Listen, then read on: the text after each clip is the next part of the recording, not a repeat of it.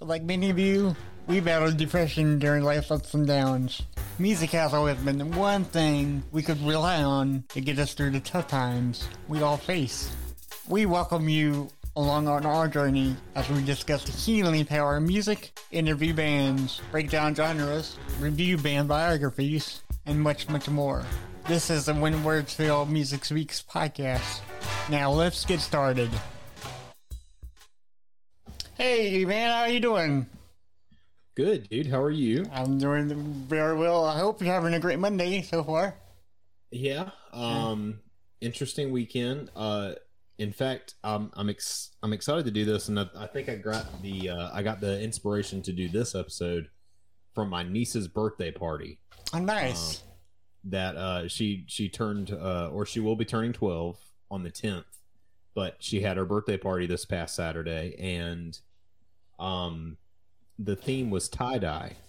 So, ooh, oh yeah, that's what it's, it's, it's, friends over, uh, and um, uh, she told everybody to bring a T-shirt because they were going to be tie dyeing shirts. So I, uh, me and Allie took ours over there, and um, I didn't realize how long the process is for yes. tie dye shirts. Yeah, it's uh, so like we still have to wash them, and they had to like sit overnight or for like at least uh, six hours or something like that. Mm-hmm. So, but uh, in gathering up ideas about today's episode, uh, being exposed to that much tie dye how could you not do an episode on Woodstock? How can you not? Wait, okay, so so uh, you, you have to wash the shirt first and let it sit there because yeah. what I did was I just dipped it in colored water when I you know when I did it. I didn't think you would have to set it in.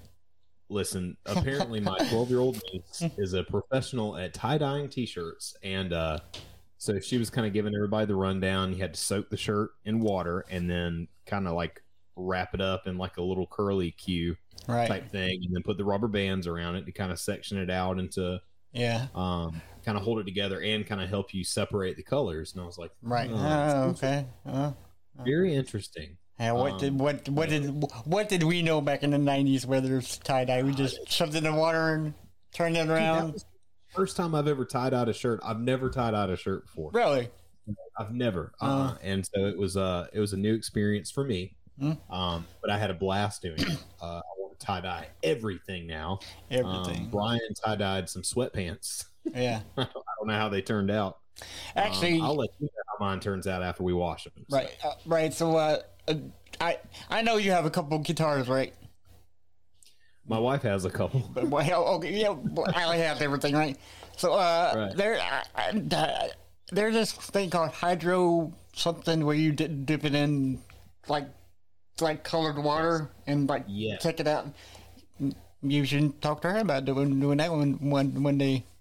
I so it's interesting. I've actually learned about that through the automotive industry, which I work in. Right, right. Um, because people do that with like the rims for their cars. Uh, like uh, hydro dip or plastic hydro dip. dip yeah, yeah, yeah. Um, and uh, I've seen people do it like with uh PlayStation controllers or Xbox controllers and um, all kind of things. It's I've really seen them. I've I, I've seen them doing with shoes. You know. Oh yeah, with those, shoes. Those look cool. those look badass. yeah. Well, so we got my niece some. She wanted all white Air Force Ones. Right.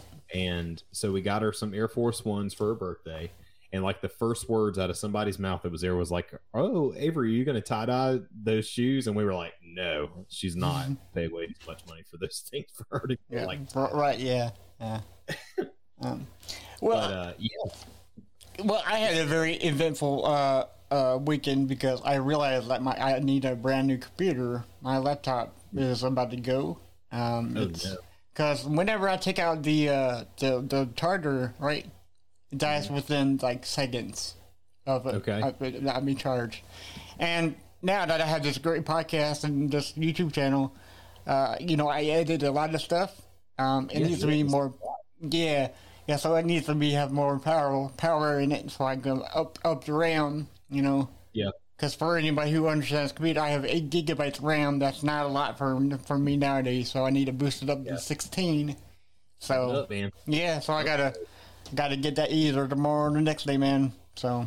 So are you? What are you? Are you an Apple guy or are you? uh I am hundred percent Apple guy.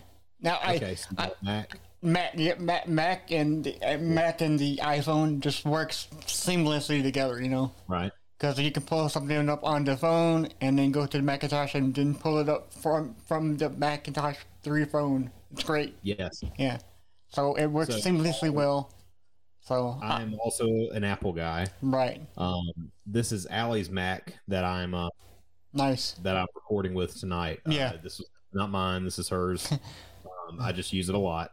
Uh, and when I forget to charge it, trust me, she reminds me. Yeah, But, um, you know, I just love Apple. It's so easy. Like, I, you know, all the notes that we have today for this episode, um, you know, I typed them up on my phone, and then I all I had to do was just airdrop it to the iPad so I could read it, you know, bigger. yeah, And- yeah. See, that's one thing that I really love is the AirDrop because I I had to record some videos for for my work and my and Right. my co-host co co-host.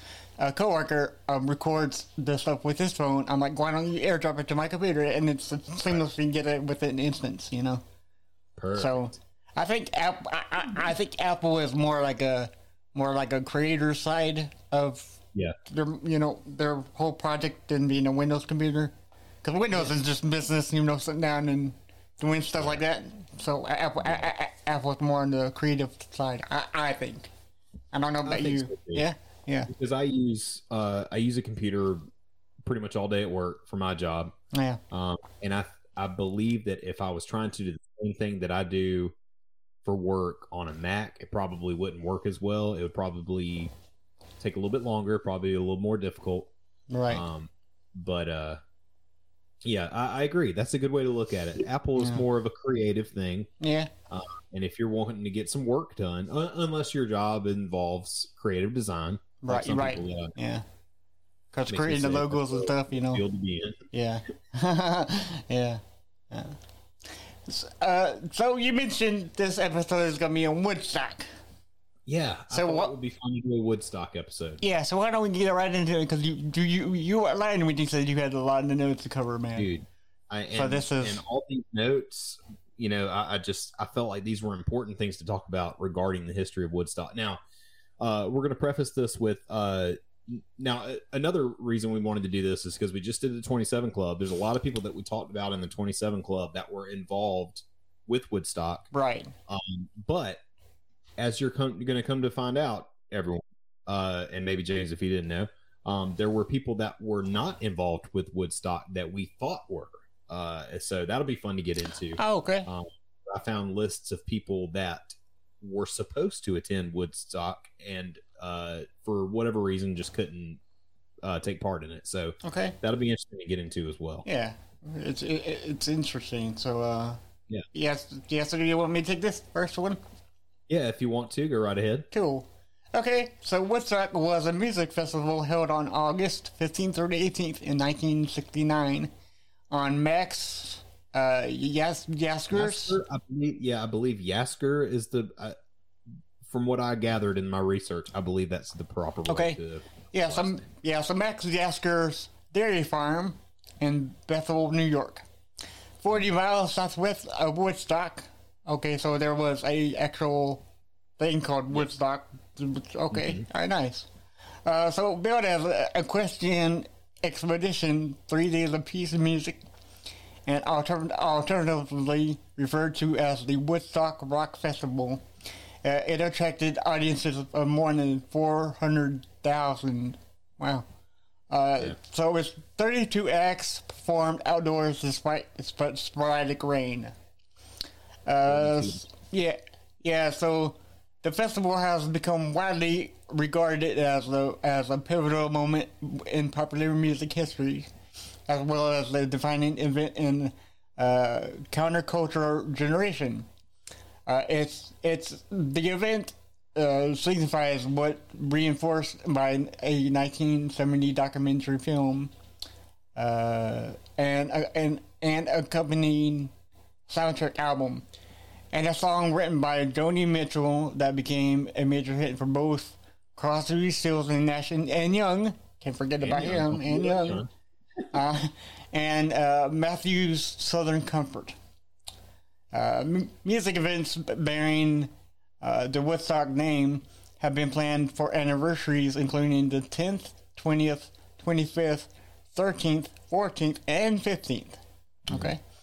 Uh, so in 2004, Rolling Stone magazine uh, listed it, it as number 19 of the 50 moments that changed history of rock and roll.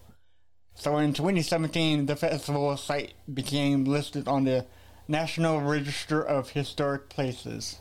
Yeah, okay. Yeah. So what we're going to talk about today is is uh, three significant Woodstock events. Um, the the first one, the original, Right. um, just because it was groundbreaking and uh, was a very pivotal moment in Mm. music history. and a lot of great artists uh, performed there too. Right. Look Can you imagine if Yeah. we could still have this to this day? Uh, it would be incredible. Yeah. But, um, so we, we're talking about Woodstock '69. We're going to talk about Woodstock '94. Oh my Um, God, just because that's that was a yeah. great revival. Um, and then Woodstock '99, the infamous Woodstock '99, that kind of just took a big crap on everything that with that was yeah, planned, yeah. That's Woodstock. mm, yeah. thanks to Fred Durst. Uh, we'll get into that. okay. Um, Can't wait but, because uh, I don't, I don't know the actual the, the way that it went down, but I'm excited to hear it. it's it's a terrible story. Mm, Um, and uh, there's a there's actually a podcast on Spotify that I came across a year ago that I have not listened to yet. I saved it and I haven't listened to it, but it's all about Woodstock '99 and how you know it was the day that music died, okay. as people so commonly refer to several events like John Lennon being killed was the Yeah. day the music died or whatever. Yeah. Uh, you know, but like people also say Woodstock '99 was The- very day. It was just really sad and kind of bummed everybody out, and it's all Fred Durst's fault. oh my God. Yeah. Fred, Fred, Fred. Fred. What, what are we gonna do? What are we gonna do? Well, I know what we're not gonna do. We're not gonna have any more Woodstocks. Thank the thanks Mm. to uh, Fred Durst, Mm. Turd. Yeah. Um, so let's talk about the plan, the planning and the preparation that went into Woodstock. Uh, so Woodstock was initiated uh, through the efforts of Michael Lang, Artie Kornfeld, Korn, also spelled like the band Korn, K O R N, uh, uh, Joel Rosenman, Rosenman, and uh, John P. Roberts. So Roberts and Rosenman financed the project. Lang had some experience as a promoter, having co-organized the Miami Pop Festival on the East Coast a prior year where an estimated 25,000 people attended the two day event. Um, early in 1969, Roberts and Rosenman were New York City entrepreneurs in the process of building Media Sound, which was a large audio recording studio complex in Manhattan. Lang and Kornfeld's lawyer, Miles Lourie, uh, who had done legal work on the Media Sound project, suggested that they contact Roberts and Rosenman about finance, uh, financing a similar but much smaller studio uh, that Kornfeld and Lang hoped to build in Woodstock, New York. Unpersuaded by this studio in the woods proposal, uh, Robert Rosenman counterproposed a concert uh, featuring the kind of artists that were to uh, that were known to frequent the Woodstock area, such as Bob Dylan and the band. Uh, so Kornfeld and Lang agreed to the new plan, and Woodstock Ventures was formed in January of 1969. So from the start, uh, there were uh, there were differences in approach among the four. So Roberts was disciplined and knew uh, what was needed for the venture uh, to succeed. We all know somebody like that. Yeah. it's all the legal stuff. Yeah. Um, uh, while the laid back Lang saw Woodstock as a new, uh, relaxed way of bringing entrepreneurs together. A lot of drugs, basically, is what he was Right. Like, "Well, Yeah. hey man, Mhm. Bring it in, dude. Yeah. bring me on, smoke a doobie my bros, just watch Bob Dylan. Yeah. Um, so when Lang was unable to find a site for the concert, Roberts and Rosenman, uh, growing increasingly concerned, took to the road and eventually came up with a venue. Uh, similar differences about financial discipline made Roberts and Rosenman wonder whether uh, to pull the plug or to continue pumping money into the project. So already these four forces, the four horsemen yeah. of Woodstock, are already kind of like mm, button heads a little bit on a few things. You know, it's, Right. it, it tends to happen. You get a lot of creative minds in there, and everybody's got their strengths and their weaknesses. Exactly. Uh, and somebody that wants to get high. all the time. All right. Yeah. Smoking the running for it. doobie. Smoking the doobie with my brothers. Oh. Uh, So, um, in April of 1969, Creedence Clearwater Revival Mm, uh, became the first act to sign the contract uh, for the event, agreeing to play for ten thousand dollars, which in today's money that is equivalent to seventy thousand dollars. mm, okay. Um, the promoters had experienced difficulty landing big names uh, prior to Creedence coming to play. Um, but Creedence drummer Doug Clifford later commented and said, uh, once Creedence signed, everyone else just kind of jumped in line, and all the other acts, the big acts, came on. Mm, yeah, Creedence was big, dude. Creedence was Yeah, huge. yeah. And that's This my dad's favorite band. Yeah. Great Yeah. this Right. Um, but given their 3 a.m. time stamp, they, they, they told they could go on at 3 o'clock in the morning. You gotta be kidding Um, me. Ugh, Yeah. terrible. I have I have played uh, in uh, a band that took part in a um, Relay for Life event one time, Right. and it was you know if you've ever if you've never been to a Relay for Life event, it's an all night thing. Um, Okay. Yeah. Yeah. afternoon and it goes all night into the morning. Um, and uh, our band was scheduled to play, but we weren't going on until like 12 o'clock at night. Right. So Jeez. it was a like, yeah, it was just odd. Uh, everybody was tired, you know, and thankfully, like that was the last.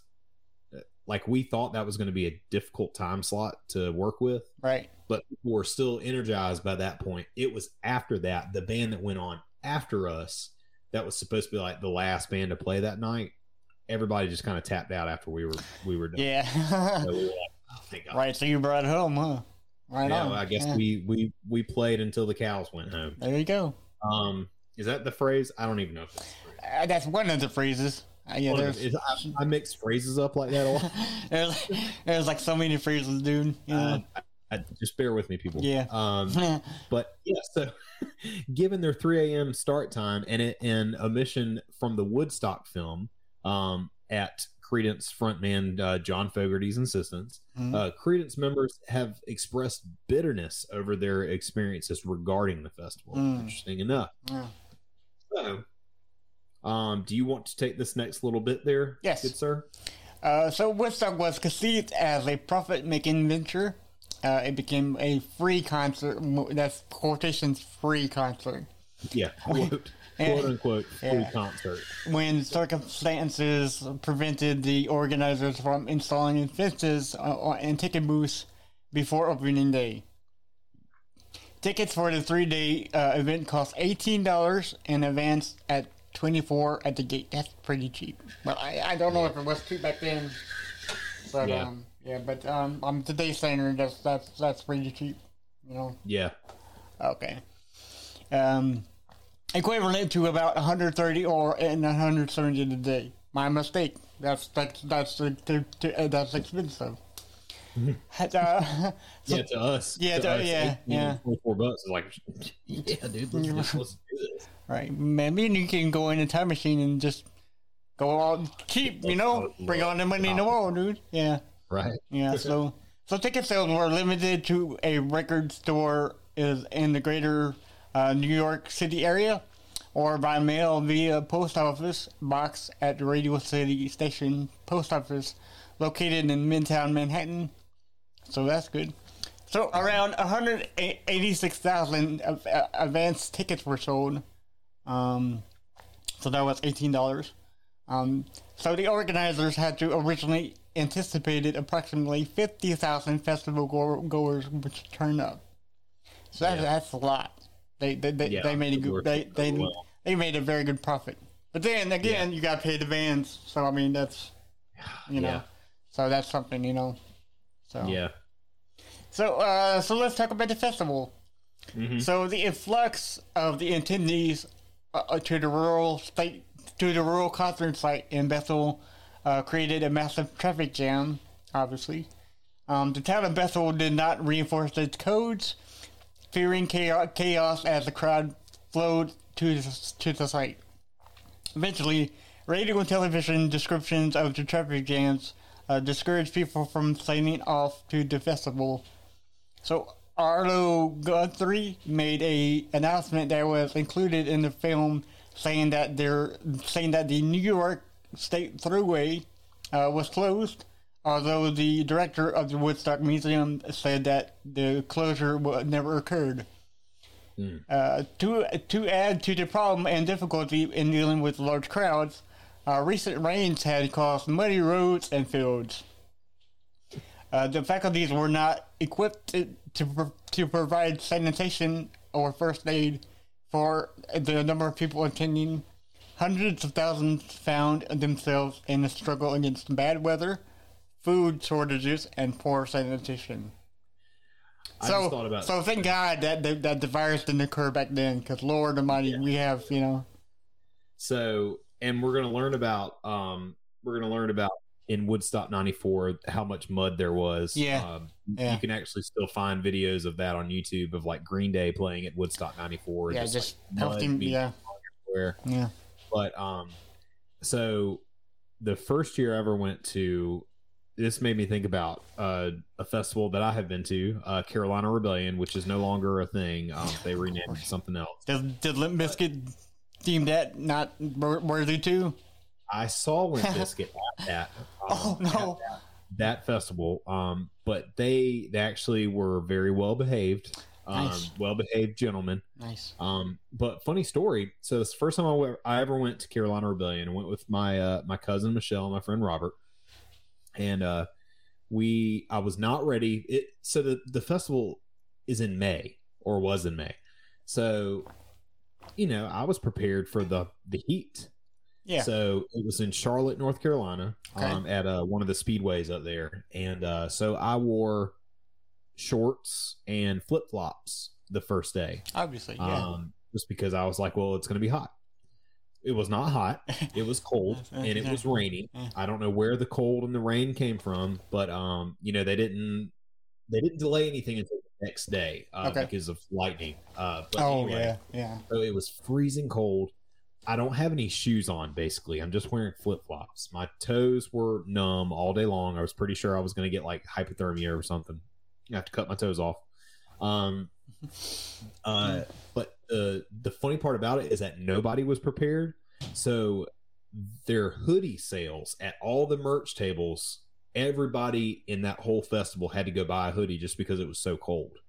So if you didn't get what you wanted, you were forced to spend at least fifty dollars on a hoodie for a band that you didn't even care for. Yeah. Now, luckily, um, of the bands that I wanted to see there, of course, all the hoodies were gone. But I managed to get a Limp Bizkit hoodie, um, and I was like, "Well, this is not terrible because I do like Limp Bizkit." yeah. Um, but this would not have been my first choice. But I rocked that Limp Bizkit hoodie the rest of the day Mhm. with my shorts and my flip flops on. I couldn't do anything about that. Right. Unfortunately, nobody was selling tennis shoes or sweatpants. I just uh, they had a monster um, tent. It was like a it was more like a truck, like a van or something. yeah. And uh, you could you could hang out in there and you could drink free monster as long as you stayed in the tent. And so a lot of people would flock to that because it was the only place that had like space heaters. Oh So wow. Yeah. People drinking monsters all day long, and we're all getting all hyped up. Right. Yeah. it was the only thing to drink, and it was the only heaters we could find. Yeah. So it all comes back around full circle. Thank you, Limp Bizkit. There you. yes. Specifically, Fred Durst, right? And thank you, Fred. Yeah. So on the morning of Sunday, uh, uh, uh, um, August seventeenth, um, the New York governor Nelson Rockefeller uh, called festival organization or, or organizer uh, John P. Roberts and told him that he was thinking about ordering ten thousand National Guard troops to the festival. Mm. But Robert uh, said, "No, you don't need to do that." So Yeah, uh, uh, Sullivan. fine. We're gonna be just fine, dude. Don't worry about it, right? Uh, so Sullivan County uh, declared a state of emergency. What? wow. Uh, during the festival, uh, personnel from the nearby Stewart Air Force Base helped ensure order and airlifted performers in and out of the concert site. So, Yeah, they airlift the bands out of there. There's so many oh, people. oh, okay, yeah, because they couldn't. Oh, yeah, yeah, okay, all right, yeah. It's unreal. So Jimi Hendrix is a man we talked about last talked episode. It's part Yeah, of the twenty about. His uh, Star Spangled Banner. Yes, we did. We did, and this is a yeah. Okay, so hit, so Jimi Hendrix was the last to perform at the festival, and he took stage around 8:30 Monday morning due to delays caused by the rain. Uh, the audience had peaked at an estimated 45, 450,000 people uh, during the festival, but was reduced to about 330,000 by that point. Many of them merely waited to catch a glimpse of Jimi, you know, uh, then left during his performance. So let's talk about that for a second. Yeah, let's, These four gentlemen that put this thing together mm-hmm. originally anticipated only 50,000. Oh, oh, exactly, exactly what I was talking about. I can't hit this mic because this cable is about to go off. okay. Sorry, y'all. Uh-huh. Um, yeah, sorry about that. That's fine. Um, so these four these four gentlemen were expecting only 50,000 people to show up to this thing. They sold 186,000 tickets. Um and then by the at its peak it was 450,000 people that made their way into this festival. Mm. And it was pandemonium. They had they had to declare a state of emergency. Yeah. I get, just unreal. I, I, guess they just broke down in fences and just walked in or something. It was totally free sure by that point, right? Point, yeah, at yeah. that point, it was probably easiest crap to get in there. Mm, um, oh yeah, yeah. I'm sure security wasn't as tight as what they had anticipated. So I bet those people who actually paid for the for the tickets were like, "What Ooh. the?" You know? Yeah. Oh, just yeah. matter than fire. Yeah. yeah. Yeah. But you know, it's all for music and love and drugs and peace. You know, yeah, yeah. So Hendrix and his new band, Gypsy Sun and Rainbows, was re- was introduced as the Experience. Uh, but he corrected this and added, "You could call us the Band of Gypsys," which is now known as uh, Jimi Hendrix and the Band of Gypsys. Yeah. Uh, so they performed a two-hour set, including a psychedelic rendition of the national anthem. Uh, so they so the song became part of the 60s zeitgeist, zeitgeist as it was captured in the Woodstock film. I guess I, I, I guess zeitgeist is the uh, like the pinnacle of what you know whatever at the time, right? Just it, just it. I guess like it just captured that whole movement so well. Right. Yes. Perfectly worded. Just like the the whole hippie movement. Yeah. And uh, Jimi Hendrix was kind of at the forefront of that, and uh, kind of like Cobain was with the grunge era. Like this is the Jimi Hendrix was the man. Oddly enough, uh, uh, Kurt Cobain played the mm-hmm. Jimi Hendrix guitar. Yeah, uh, and uh, also played left-handed. Like right. Yeah, yeah. comes back around. Yeah, he did, didn't he? Yeah, he, yeah. Because yeah. Uh, yeah, okay. Uh, well, I'm left-handed too, so yay! Look at that. Yeah, look at that. Right. Uh, uh, you need a white uh, Stratocaster. Yes. Well, if I can buy Kurt Cobain's guitar, that would be man. But that's expensive yeah. now. Uh, so the festival was remark- remarkably peaceful, uh, given the number of people and conditions involved. Although there are two recording fatalities, uh, one was uh, one was from insulin usage, and another was caused by a when tractor ran somebody over sleeping in a nearby hayfield. Ouch! That, mm, sorry, but sorry to hear that. You know, yeah, it's yeah. pretty rough. You know. Yeah. Uh, there are there also were two births recorded at the event. Hey. So you take two lives and you get two more in the process, right? right. Yeah. Um. So one in one in the car caught in the traffic on the way there probably, and another in the hospital after being airlifted by the helicopter. Uh, sadly enough, there was four miscarriages. Yeah. So Max Yasgur owned the site of the event, and he spoke about how nearly half a million people uh, spent the three days with music and peace on their minds. Uh, he stated, "If we join them, we can uh, turn those ad- adversities that are the problems of America today in- into a hope for a brighter and peaceful uh, future, which is perfect. You know, that's." That's what it was supposed to be. Yeah. That is what it was supposed to be. And like they said, uh, despite the the influx of people that they had, um, and the overwhelming amount of um, chaos that came with it, uh, it was still three days of love and peace for the most part. Right. Um, and as you know, when we get to the later Woodstocks, we'll know that's the, the complete opposite. But um, Yeah. but yeah, so as we mentioned before, there were 32 acts that performed uh, over the course of four days, and it, it kind of turned into four days because of the rain delays or whatever. Right. Really on I think I think I think it would be been three if it wasn't for all the all the um Right. others. Yeah. Yeah. right. So So, um, we're not going to name every single band that was there. We're just going to point out a few of these that uh that stood out that performed at the very first Woodstock. Right. Um, we have uh, Santana, um, the Incredible String Band, Mountain, the Grateful Dead, uh, Creedence Clearwater Revival, as we mentioned before, uh, Janis Joplin, Sly and the Family Stone, The Who, Jefferson Airplane, Joe Cocker, um, and the Grease Band. Uh, let's see, uh, the band, as we mentioned before, right. Johnny Weaver, uh, Crosby, Still, no, uh, Crosby, Stills, Nash, and Young, And You Young. And young. if you forget about him. Um, so, uh, but they, they said that Neil Young also skipped most of the uh, the acoustic set, so oh, okay. um, kind of. And then, uh, and then, J- Jimi Hendrix went on last. Jimi Hendrix. Yep. Yeah. Um, but oddly enough, like we mentioned before too, there was a lot of people who either declined the invitation to play at Woodstock or just under certain circumstances did not get to play. Um, and uh, we'll talk about a few of these too. So the Okay. Jeff Beck group uh, disbanded just prior to Woodstock. Oh. Um, this is what uh, Beck had to say about it. I deliberately broke the group up before Woodstock.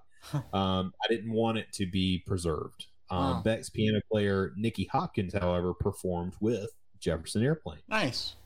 I should have worn my Jefferson Airplane T-shirt. There you go. You know. I have no idea where it's at. Oh, So Chicago had initially been signed to play at Woodstock, but they had a contract with a concert promoter, um, Bill Graham, uh, which allowed him to uh, move their concerts at the the Fillmore West. Uh, he risk he rescheduled some of their dates to August seventeenth, thus forcing them to back out of the concert. So Graham did this uh, to ensure that Santana would take their slot at the festival, um, as he managed him as well. So he knew what he was doing. Uh, Yeah. he knew exactly what he was doing. He's Yeah. a he's a business guy. He knew how to play the game and uh, really get what he wanted out of that. right. Um, so also the Doors. We we talked about Jim Morrison on our 27 club. Uh, this blew my mind because I could have sworn to you that the Doors played at Woodstock. Um, they were considered, but they canceled um, at the last minute. Mm. Um, according to guitarist Robbie Krieger, uh, they turned it down because they thought that it would be a quote second class repeat of the Monterey Pop Festival. oh, okay. And regretted that decision. I, I mean, how could you? Obviously, you know. I mean, it's one of the greatest festivals there is. Yeah, Yeah. for real. Um, so Bob Dylan uh, lived in the town of Woodstock, but was never serious in in uh, in in the serious uh, negotiation to appear. Instead, he signed in mid-July to play the Isle of Wight Festival of Music on August 31st. He intended to travel to England on Queen Elizabeth uh, II uh, on August 15th, the day that the Woodstock Festival started excuse me but this uh, but his son was injured by a cabin door and the family disembarked uh, dylan and his wife sarah flew and then the band accompanied him uh, in the aisle of uh, white uh, appearance Okay. Yeah. um, also iron butterfly, butterfly uh, Iron- was appear you remember iron butterfly You- Iron Butterfly is the. Um, is it they were uh uh just told that they that they won against Metallica that one year. I think it was Jethro Tull, right? jethro tull Okay, Yep, yeah, and we're yeah. going to talk him in a second here too Yeah, right. Um, but Iron Butterfly was booked to appear, and then uh, they're actually listed on the Woodstock poster for a Sunday uh, Sunday performance, but could not perform because they were stuck at LaGuardia Airport. Oh no. I have actually flown into LaGuardia uh, Airport whenever we went to um, New York for our uh, uh, anniversary a few years ago. Yeah. Oddly enough, I just thought that was cool. Uh, according to uh, everybody listening to this is like, right? Fly, okay? Right. So when I do, I have to remember these things. Yeah. Um, according to production coordinator John Morris, this is what he said. this is funny. So um, I need everybody kind of like uh, do a little uh, digging here um, to figure out what this means. So he said they sent me a telegram saying we will arrive at LaGuardia. You will have helicopters pick us up. We will fly straight to the show. We will perform immediately, and then we will be flown out. Mhm. Um, and I picked up the phone and called Western Union, and his telegram uh, to them said, "quote Mhm. For you can see in the notes here what what Yeah. letters are highlighted here. For Oh no! reasons, right? I just got it. Yeah. I can't go into until you are here clarifying your situation, knowing you are having problems. You will have to find other transportation unless you plan not to come. Um, so That as you're looking at these notes in this telegram, it's basically spelling out "fu" uh, with each like beginning of each line. So That is the best thing I've ever seen in my life, Yeah. dude. That's that's genius. he really gave it to Iron Butterfly. Yeah. Um, and then, as you mentioned before, Jethro Tull, who beat out Metallica uh, in the Grammys one year, But yeah, that was Uh, a sad, sad day. solos. Yeah. Um, Jethro Tull also declined. Uh, according to Ian Anderson, he knew that it would be a big event, but he did not want to go in. Uh, not want to go because he did not like hippies and had other concerns, Wow. including inappropriate nudity. He didn't like naked people, heavy drinking, or drug use. You don't like naked people, but that's He doesn't like. eh, wasn't that the essence of Woodstock though? Peace and Uh, love, and I mean, I mean, obviously smoking smoking doobies. You know, yeah, yeah, getting naked. Eh, yeah. Uh, Oh, this is another one that I thought was interesting that did not perform. Led Zeppelin were asked to perform, but their manager Peter Grant said, "quote I said no because at Woodstock we'd have just been another band on the bill." I don't think so. That's don't Led think so. Zeppelin, buddy. Yeah. Now in '69, this is before Led Zeppelin were really at the height of their career, but still, like, Yeah, but to- yeah, but these they- names- yeah, but still, they had like a major presence, though, right? I mean, yeah, just still- yeah, yeah, They, were, they were rising up at this point. Yeah. I don't think they really hit their Oh. top level of hits yet, but. right. the Rolling Stones, uh, we talked about in our 27 Club episode. Uh, they were invited but declined because Jagger was in Australia filming Ned Kelly, and Keith Richards' girlfriend, Anita Pal- uh, Pallenberg, had just given birth to their son, Marlon. That's sweet. nice. Yeah. Um, finally, the last one here Simon and Garfunkel uh, declined the invitation as they were working on their new album. That's So- a legit. A lot of people Yeah. you would assume would have played Woodstock 69, but they did not in the Yeah. end. Well, that's a legit reason because I mean, the album is. I guess they didn't want to mess up their whole their their mojo of uh, creating their for their new album, so I respect Yeah. that. You know, I, If you're on a roll, yeah, yeah. Why not get them get them juices flowing? You know. right? So okay, so here is the aftermath of Woodstock, the first one. In the years immediately following the festival, uh, Woodstock co-producers John Roberts and Joel Ro- Rosenman, uh, along with Robert Pale, uh, wrote making wrote wrote a book called Making Woodstock. Um, it's a book about going on behind the scenes and during the production of the Woodstock Festival. Uh, Max Yasgur uh, refused to rent out his farm to uh, farm for a 1970 revival of the festival, saying, "As far as I know, I'm going back to running my dairy farm." Yeah. So uh, Yasgur died in uh, 1973. So um, yeah. So uh, Bethel vo- voters did not re-elect supervisors. I, uh, Amatucci? Amatucci and I think I think that's it. Yeah. Amatucci. So I guess it was their um uh to, I don't know what supervisor means, but Uh, Um, yeah, probably yeah. somebody in the House of Representatives that was Yeah. able to pass all the things, all the legal crap to get that done. right. So they didn't they didn't reelect him in the in, in, in the election in held in, in November 1969 because of his role in bringing the festival to to the town uh, and the upset attributes to some residents. Obviously, you know.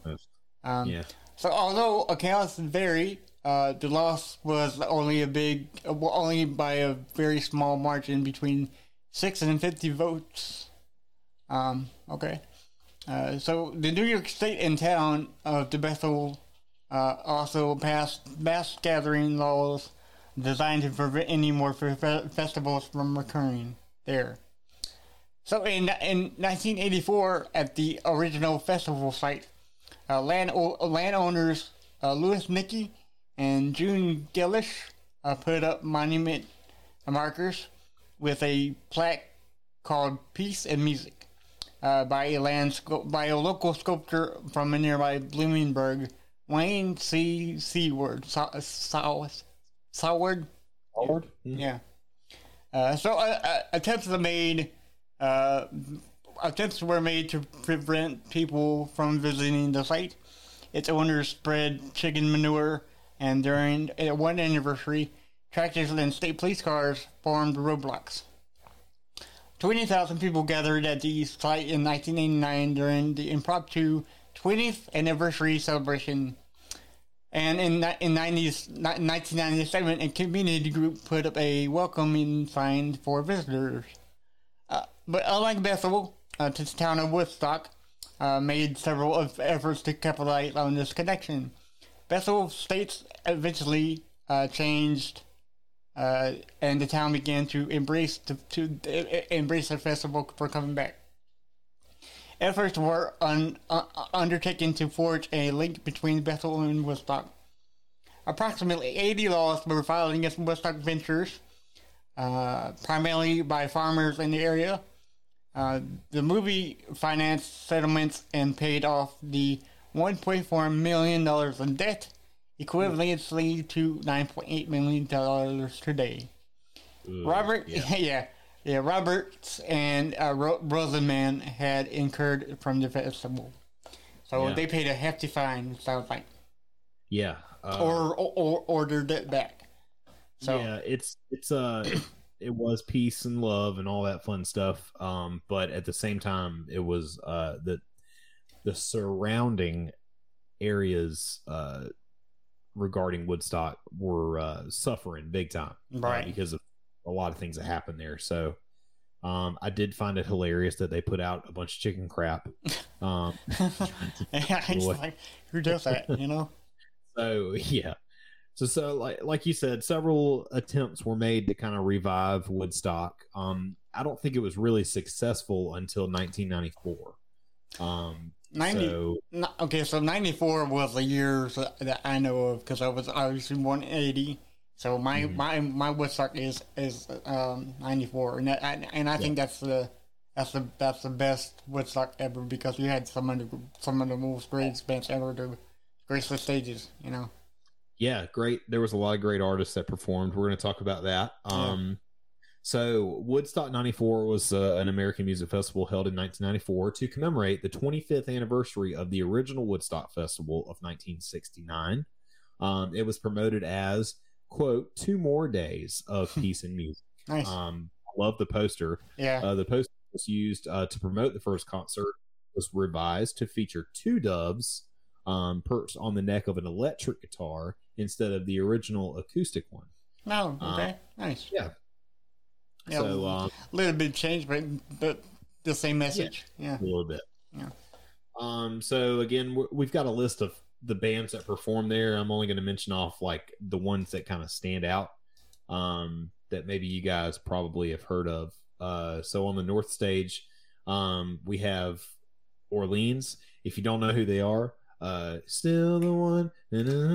okay, yeah. Um, Traveler, Jackyl, um, Del Amitri. If you're telling yourself, Blake, why would you mention Del Amitri? We have no idea who Del Amitri is. Well, I'll think I'll say you're wrong because Del Amitri had the smash hit Look around your world, pretty baby.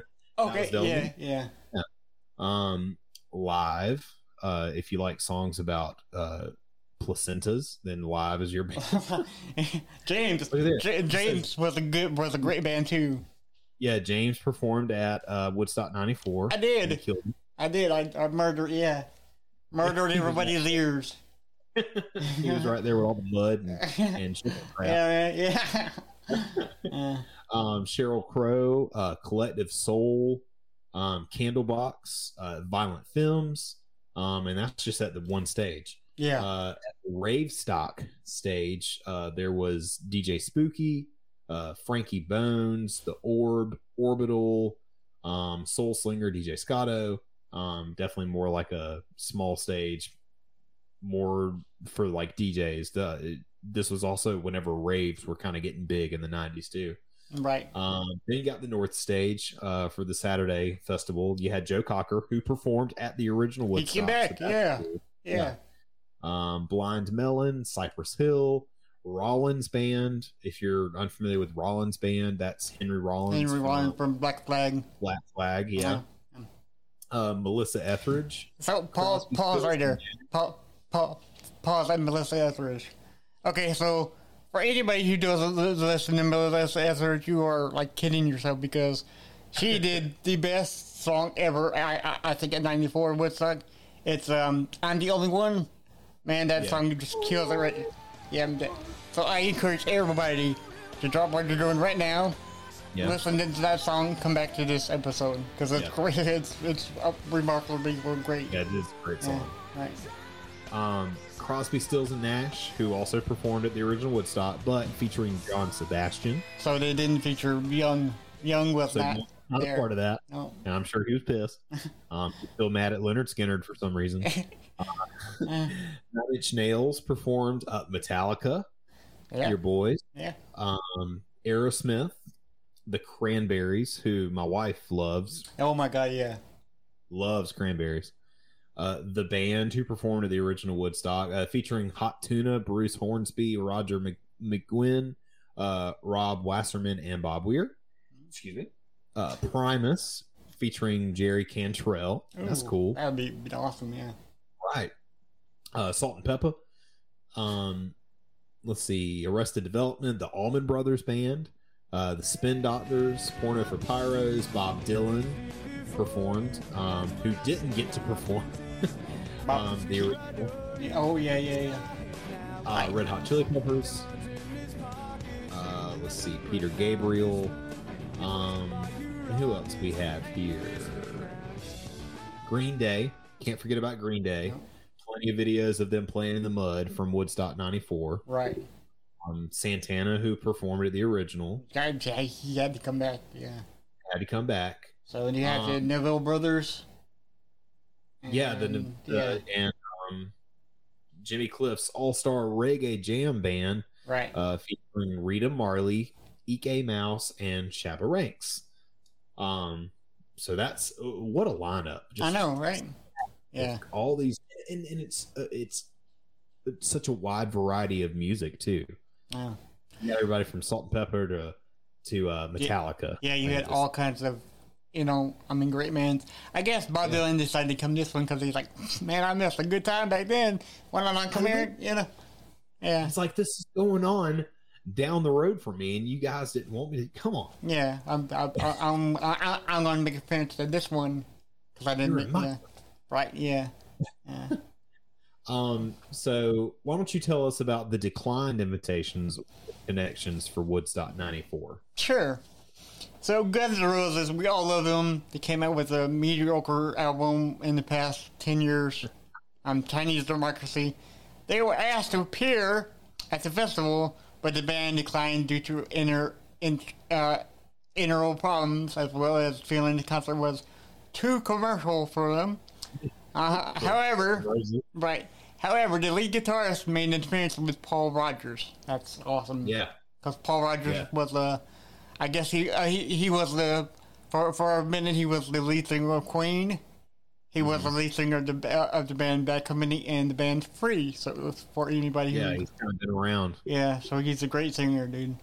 So, Yeah. Um, rumors circulated during the festival that the Rolling Stones was was to make a surprise appearance because they were scheduled to play concerts in at New York that weekend. Which that would Oh, be cool. that would be amazing if they could make it, but they didn't. Yeah. Um, Johnny Cash, the only living person at the time to be inducted in both the uh, Country Hall, Music Hall of Fame and the Rock and Roll Hall of Fame, was also invited to perform, but after learning that he would not be performing on the main stage, declined to appear.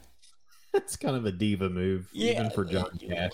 Well, Like, ooh, I'm not performing on the main stage. I'm not doing it at all. I can understand his point of view, but then again, it's like you could have let him have the main stage, dude. It's Johnny Cash, you know. Right, it is Johnny Cash. So Why if, would you not? how can you not? Yeah, how can you not do it? You know. So Alice in Chains was on the initial bill. Um. Uh. So they were invited to perform. Um. But after learning that they would not be, hold on, declined to appear. Where, where am I at? Okay, yeah. Chains wa- was on the in- initial bill on the um, uh, uh, uh, of the festival. However, the band pulled out due to uh, the continuing um, drug problems of lead singer Lane Sta- Staley, which is Yeah. obviously a you know real um, bad situation. I forgot what year Lane Staley died, but I think this was pretty, pretty. Well, see, this was in '94, so I think he died in '96, '97, probably. was 96. Yeah. Yeah. So Yeah. it's uh, the beginning of the end, I guess. Right, but guitarist Jerry Cantrell made a special guest appearance with Primus, singing Yeah. on the song "Harold of the uh, uh, of the of the Rocks." Harold of the Rocks. That would have been a cool performance to see. Um, right. So Todd Rundgren had a multimedia performance in the festival um, Surreal Field several times during the, the course of the entire festival. I'm not too familiar with him. I'm not either. Do you know? Um, I'm, I'm not sure who that person is. No. Uh, the, the multimedia performance in the festival, um, the festival Surreal Field, Right. uh, makes me believe that they probably just played a video with some of his Right. Yeah. So. Uh. Yeah, so this next band that that I will uh th- th- this would be like like the like the magic moment of the whole entire music history. Yeah. So promoters pursued Nirvana to perform at the festival at the time, uh, but the band pulled out uh, of Lollapalooza due to singer Kurt Cobain's health. Uh, Cobain later died uh, by a potential suicide on No, yeah, uh, yeah, well, uh, um, on April fifth, nineteen ninety four, which is uh, one of the day that music died too. So that was Yeah. a, that was a real sad sad moment for me, and I'm Yeah. pretty sure it was a uh, sad moment for, for you also. Yeah, it So, was. yeah. Uh, and it, you know, whenever Kurt Cobain died, I was probably, I think I was like two years old. So I mean, I, I- wasn't. Yeah, yeah, yeah. But um, I, let's see, ninety four. I would have been fourteen, I think. Yes, fourteen. yeah. So yeah, so that that kind the of legacy that he left, you know, and we talked about this about this on Twenty Seven Club to to have an impact on me, somebody that wasn't like, you know, aware of what was happening um, at that time because I was only two years old, but Right. like the long lasting impression that he had on my life as a musician uh, that's carried over into today's influences on musicians and uh, it's it's incredible. Um, it would have it would have been cool for Nirvana to have participated in Woodstock '94 just because it was such an iconic comeback of that festival. right. Uh, but unfortunately, you know, other issues were kind of more important at that time. Yeah, yeah. Um. So- all right. Yeah, so we're going to get into, uh, I think, Woodstock, yes, Woodstock 99, so I'm going to let you explain this horrible debacle, I guess, we want to call it. So Woodstock '99. Um, there's you can watch. I think you can watch just about every performance from Woodstock '99 on YouTube because it was televised um, by MTV. So there's a lot of recorded performances. Um, in fact, Allie's brother DJ came over a few weeks ago, and me and him just sat back and watched a lot of performances from Woodstock '99 because I wanted him to see the Limp Bizkit performance that just made everything go out of control. Yeah.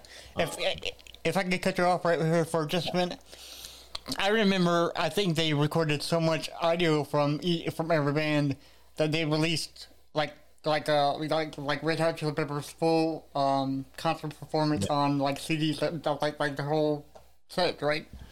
Yeah, there's a lot of performances that you can find on Spotify that was like live from Woodstock '99. Right. Yeah, they had them all on like Best Buy shelves, and you know they have like nice little inlays and everything. Yeah. So Yeah. check check that out too. Yeah, it's uh, it, and it's because MTV had a big part in that. Right. Oh yeah. you had a Big huge part. Yeah. Sorry about that. Yeah.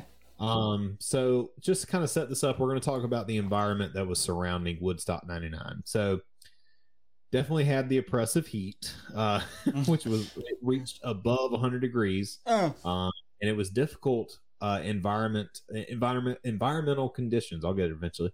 Uh, marred the festival from early on. Added to this was the fact that the site, which was a former airstrip, had been cleared of many of its shade trees and made it even hotter. Mm. Uh, the east and west stages were 2.3 miles apart. Oh my god! God. Okay. Uh, forcing festival goers to walk across hot concrete surfaces for two miles just to get to another stage. Mm.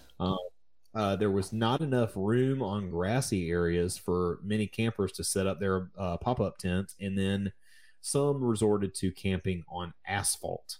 Right. Um, as uncomfortable as that sounds, I don't think it would be worth it even for these bands that perform there. And uh, I don't have a list here, but just to tell you kind of like who I remember performing at Woodstock 99, we got Limp Bizkit, Korn, um, Primus, uh, Live also performed at that, Godsmack, Chili peppers. uh, the Chili Peppers, yeah.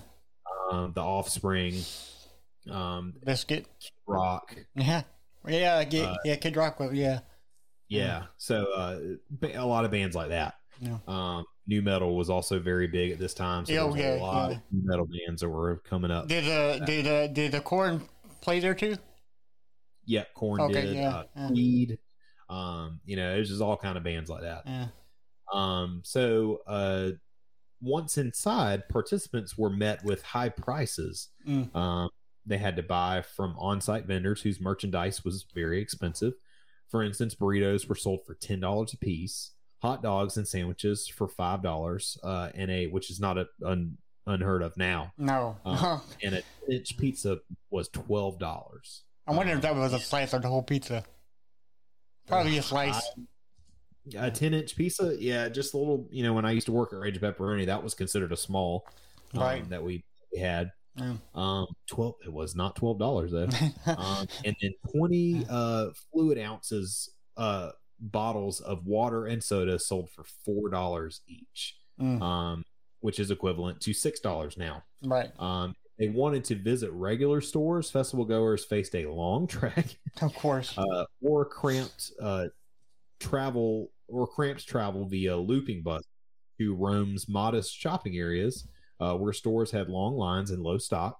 Oddly enough, yeah. people stood in long lines to access the free water fountains uh, until frustration led to a, a uh, led a few to break the pipes to provide water to those in the middle of the line, in turn creating many large mud pits. It all comes Oh, back joy, right?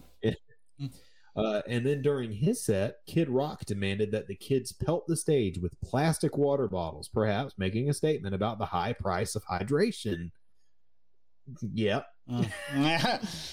So, also the uh, the number of toilets installed proved insufficient for the number of attendees. Within a short period of time, some facilities, noticeably the portable toilets and showers on the site, were unusable and overflowing. So, of course, of course. But um, going back to where where the uh the, where where the station was was two miles apart, uh, I want to say that they perfected that that that whole thing because I remember um uh, at uh I went to the first ever metal metal mayhem festival Yeah. where they had two stages together. And and, Yeah. and and while while one band was performing on this stage, uh, they were setting them up the other stage for the next band to come on. So that uh, they, yeah, they really perfected it. I'm not, I, I'm, I, I'm not sure if that was that was um with the um South Carolina Rebellion, but that's you know but that's pretty standard now. We you know. the first year I went to it, it was the stages were now I heard the first uh the first one ever, which my cousin attended. Right. She said it was the stages were right beside each other. So if you Right. got in there at a good period of time, Yeah.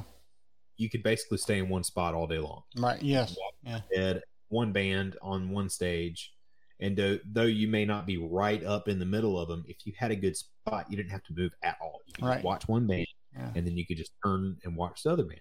Right. Um, they were a little bit more far apart. You had to walk a little bit, but it was not two miles. no. No. So Yeah, 'cause- God. Because I remember going to one Ozzfest, I can't remember which one it was, but uh, you had to walk uh, relatively kind of far to get there, but not but not two miles. That's no, Yeah, no, not yeah, Now not you had to yeah. walk two miles at least to get back to the cars.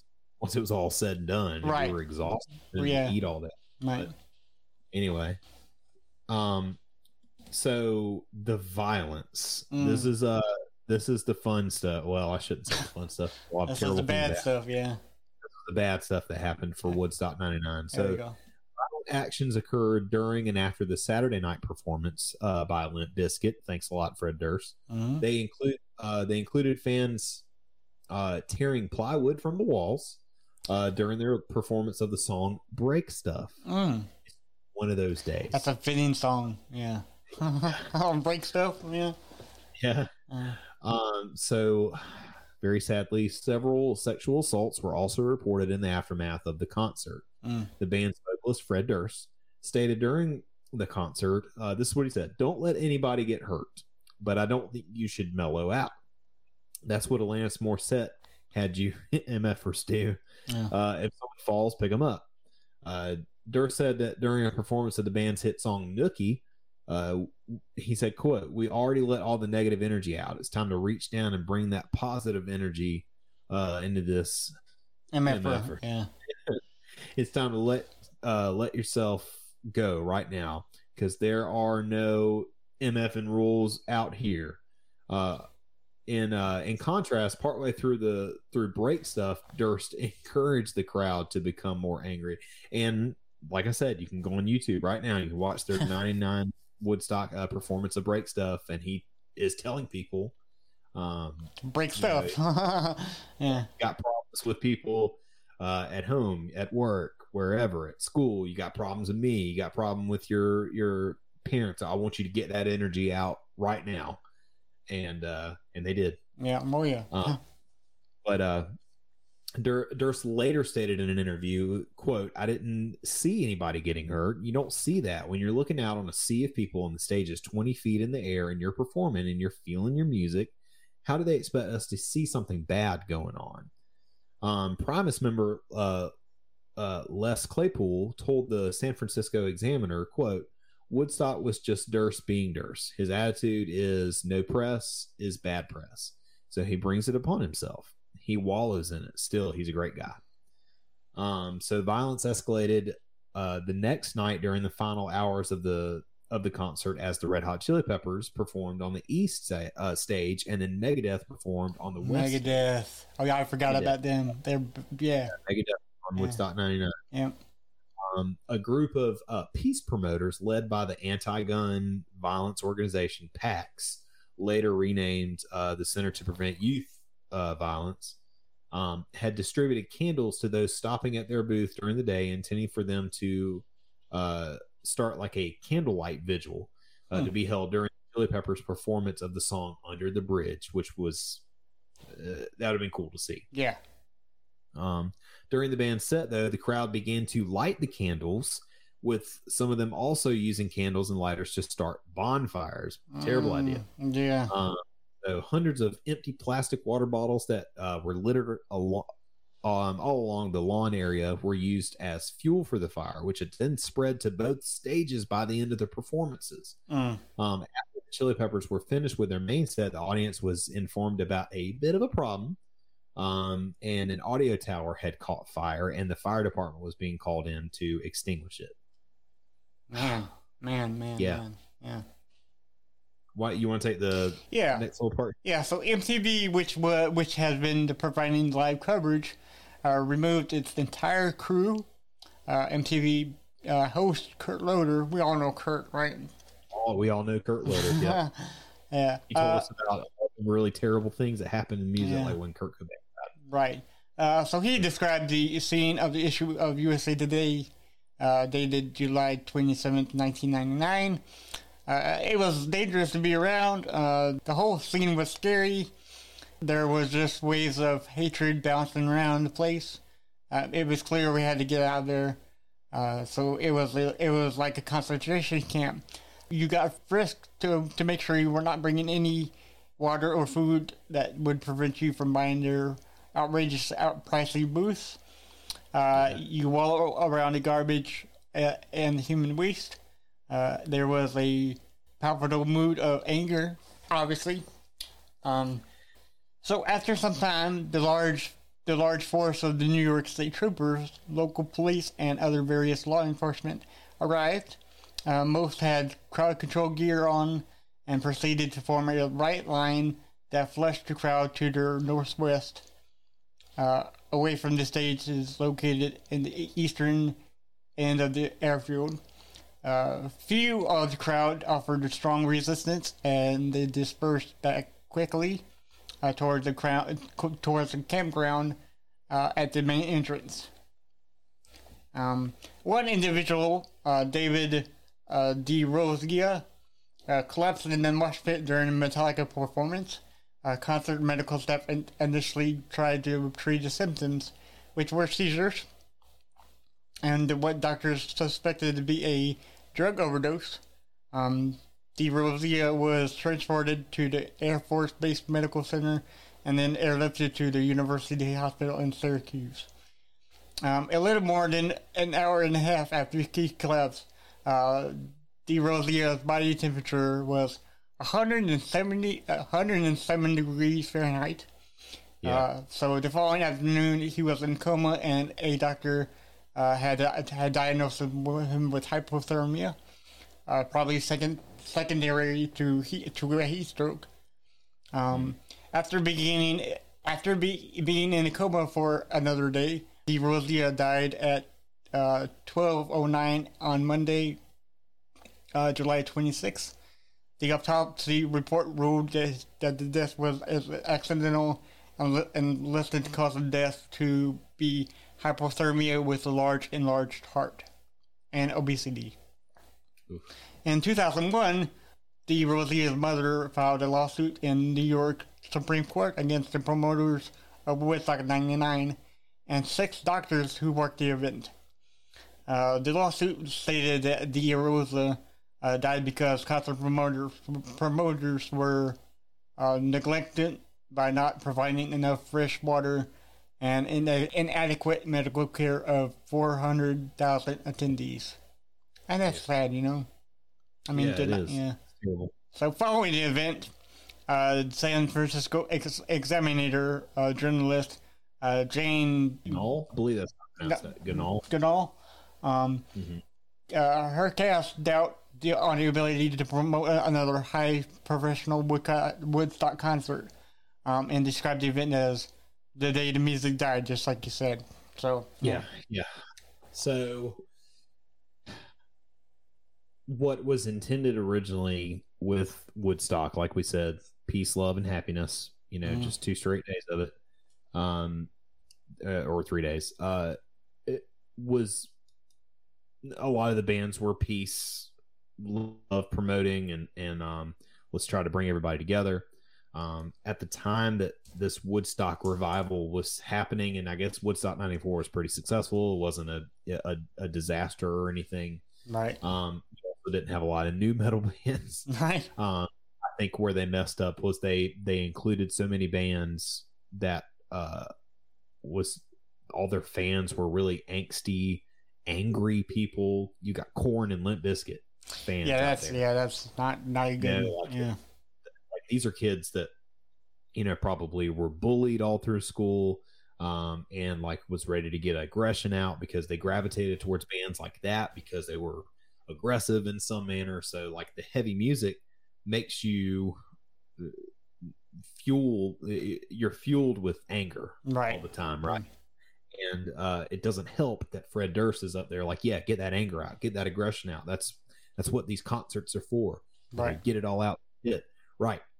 But you you're talking about people that have been deprived of water, of uh, shade. Right. Yes. Uh, So traveling yeah, two miles to go for you know, I was like, yeah, yeah, this isn't a one time like like these people just drove up and you just started playing. They've been in the heat all day long. They're probably not even thinking straight. Some of them probably don't even know where they are, where they are anymore. Yeah. Um, and uh, telling people to start breaking stuff into whatever, um, it was uh terrible because there were so many bad things that happened. Fires were started, rapes happened, um, people died. yeah, Uh, and a lot of people still to this day hold Fred Durst responsible for the uh, the fact that we can't have Woodstock anymore. right. Now, I think a lot of festivals learned from Woodstock and uh, took more preventative measures to make sure that people were taken care of. right. Um, I know every time I went to Warped Tour, they had multiple uh, Water like stations. water stations, Yeah. medical tent.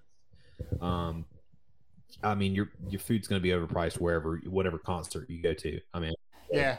Um. um, it's So- part of part. So knowing that you went to Carolina Rebellion was it like a like like an an, an updated uh thing where they had m- multiple stuff to get to, or was Same it like okay, okay, Yeah, there was there was plenty of medical attention that was around if you needed it.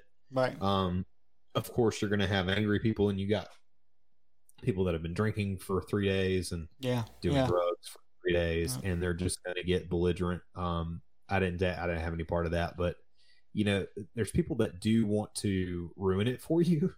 Yeah, uh, things, and I hate it because it's like, oh, look, man, I'm here to I'm here to listen to these bands. I, I'll never have the opportunity to go to like just their concerts very often. right, So like the fact that I can get you know six or seven songs out of them at a music festival, I want to soak it up as much as I can.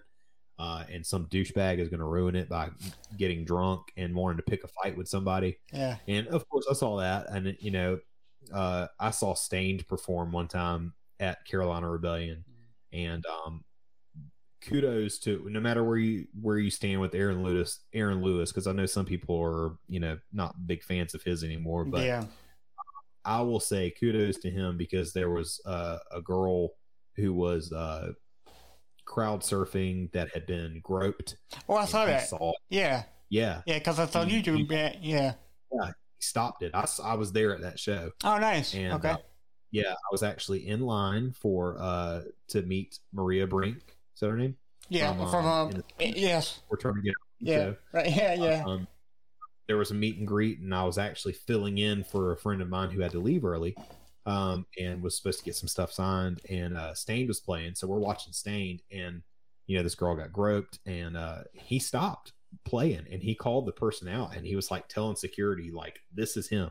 This is what he looks like. He's wearing this colored shirt. Like, go get him. Like, I just saw it with my own two eyes." yeah, and uh, I was I thought that was very cool of him to do, um, because that, that stuff is just not tolerated no, no, well, no, um, and it shouldn't be, you know. no, right, So, right. but there's a you know, and it's because of things like Woodstock. We we have to learn from these types of things, uh, and um, but I, I found a final quote here regarding Woodstock, um, that says, uh, "What's important about Woodstock is not whether we have another one. Uh, it's because I don't think we can repeat it, uh, but that we look inside the minds of the people who were there. The message of the so-called hippie generation is that if we learn how to think properly, we can have a peaceful, loving society." To me, the message of Woodstock is to pay attention to the underlying essence of this event and go forward with those lessons. How very appropriate, Yeah. especially in these times. Uh, we're, these I wonder scary who- times in right now. I wonder who actually said that. That's a good I quote. had it, I, I must have accidentally erased her name. No, man. but it was yeah, uh, from an article that I I'll, I still have the article. I have to Okay. send it to you. yeah, yeah. That's a fantastic quote. You know.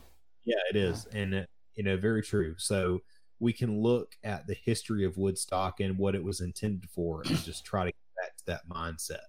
Right. Um, Yeah. I don't know if they'll ever do another Woodstock again. Uh, it's been a while You- since. well, it's been you know, 99, so it's been what like 20. How long has it been so far? 21. 21 years. Yeah, I'm bad at math. Yeah, so yeah. yeah. Uh, yeah, yeah. yeah, 21 years. See, It's been 21 years since Fred Durst ruined it for yeah, the, uh, I think we can now because we've learned so much from from '99 with like it's you know it's hard to go back to you know that, and I think that Yeah. now nowadays it's it's more of like a like a uh, you know we want to protect the the, the concert goers because they pay good money to see see these amazing bands, you know. So I think we can, but it's there's but I guess they don't want to touch it anymore because of what happened, you know. So Yeah. which is always sad. But like like like we said before, there, there's other great festivals coming out. You know, like I Yeah. I, I get um, you said in the past that um that uh Carolina Rebellion was named something else, right? They re yeah they renamed it to something else. I can't remember what they call it now. Okay. Um, I think a, a lot of the name of or a lot of the reason why they changed the name of Rebellion is not a good word. Yeah.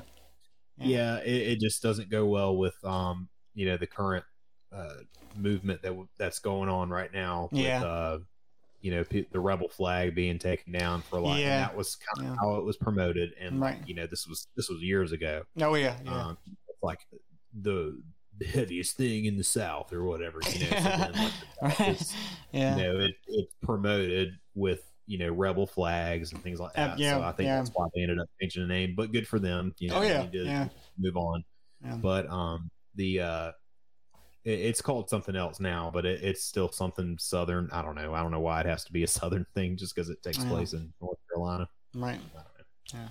But uh, yeah, I, I think um, as far as festivals and concerts in general goes now, like uh, there's a lot of things that were learned from things like Woodstock '99, hmm um, or, or even the the original Woodstock uh, with the medical attention and things like that. But even the uh, kind of going back to the whole mental health thing, which we like to discuss on this show, Yeah. um, music is supposed to be uh, soothing, comforting, um, and yeah, aggressive. We we both love heavy metal Yeah. music, and it's a good way to get that anger and aggression out. Right. Now, don't go killing people like that's not that's not cool. No. But uh, you know, there's a healthy way to do it, and I think that a lot of these festival um, starters are wanting to find safer ways to have great bands get together, play a lot of great music. Um, a great way for people to kind of unwind, kind of turn off their brains, and just have a good time. And I mean, by all means, if that's includes smoking your doobie and you know getting naked, Light it up. it. You know. You know. Yeah. I'm good. Yeah. I'll Right. Yeah. I'll just be there for the bands, but like don't get drunk and be an idiot and then start fights with somebody and Right. rip plywood off of walls and uh, surf on it in the crowds and set things on fire whenever it was supposed to be for Under the Bridge, which is a very peaceful song. Yeah. See now you get angry. So Now I'm angry. uh, we need to we we we need to smooth down and just calm, just to do your um, meditations for today. It's yeah, drink some. I can drink more tea. Is that is that green tea? This is sleepy time tea. Nice. So you're going to go to bed after this. Well, Yeah. you it's it's it's still Monday, so you got to still work. You know, so you can't really go. Ugh. Yeah, it's, I don't know, dude. Yeah. So, uh, so we thank y'all for listening to this episode. Um, we have very mo- very many more interviews. Um, and just just uh, do. Oh, to be sure, which when, when our interviews and all of our stuff is coming out, you can always uh, subscribe or or like or follow. Yeah, follow. Our, there's so many uh, social media things. Um, Yeah. You can follow on us on Instagram at When Words Fail Music Speaks Pod P O D. Uh, follow us and like us on Facebook at WWFMS Podcast. And we have a Twitter account that we're we're just now figuring out how to use it. it's WWFMS Podcast. Nope, that's that's our Facebook page. Always subscribe there. But our Twitter is go to Facebook too. yeah, yeah, but our Twitter account is When Words Fail MS. And as always, you can email us for whatever you want to, to talk to us about at Words Yeah. At gmail.com. Yes. Um, So please do that. And you can find that's that's where I am. So that that's my social medias. yeah, that's all. That's all your social medias. Yeah, well. yeah. So Blake, you where where can the people find you at? Uh, they can find me on the Instagram and the Twitter, um, which I'm getting better at using. Yeah. Uh, it, both of those are at Blake underscore Moseley, M O S E L E Y. Um, please check out my YouTube channel. I just uploaded two videos from um, dr- drum playthroughs of songs that I played at church uh, uh, for uh, this past weekend. Oh, nice. Um, I've got those on IGTV and on YouTube. Please go give those uh, a, a view there. Just search Blake Moseley drums. I don't know when I get a certain amount of views, I guess I'll get a URL. Um, okay, you uh, also go check out Not Religious podcast I do with my brother-in-law. If you're into uh, like spiritual talk and like uh, religious debates, yeah, I don't know. We don't really debate each other. We just kind of talk about things, Right. get some uh, aggression out. We get our aggression out yeah. for the Lord. Um, but uh, um, So um, yeah, go check that out. Yeah, so go ahead and send me your um your your YouTube channel so I can link it below, and then they can give you a proper follow. So What's that? I'm sorry. uh uh, uh go ahead and send me your YouTube channel link, and I'll, I'll Oh, post it yes. for the uh, in the description of this podcast. I will Um, do that. So thank you all once again, everybody, for listening to the When Words Fail Music Speaks. Um, it's been a great episode. Uh, we hope you have a great Monday, and always remember to listen to music and just Yep. chill out. You know, not everything man. has to be about. happiness. Yeah, that's right. Yeah. so, all right, y'all. Thanks. I die shirt. Bye. Yeah, right. all right, y'all. Bye. See ya.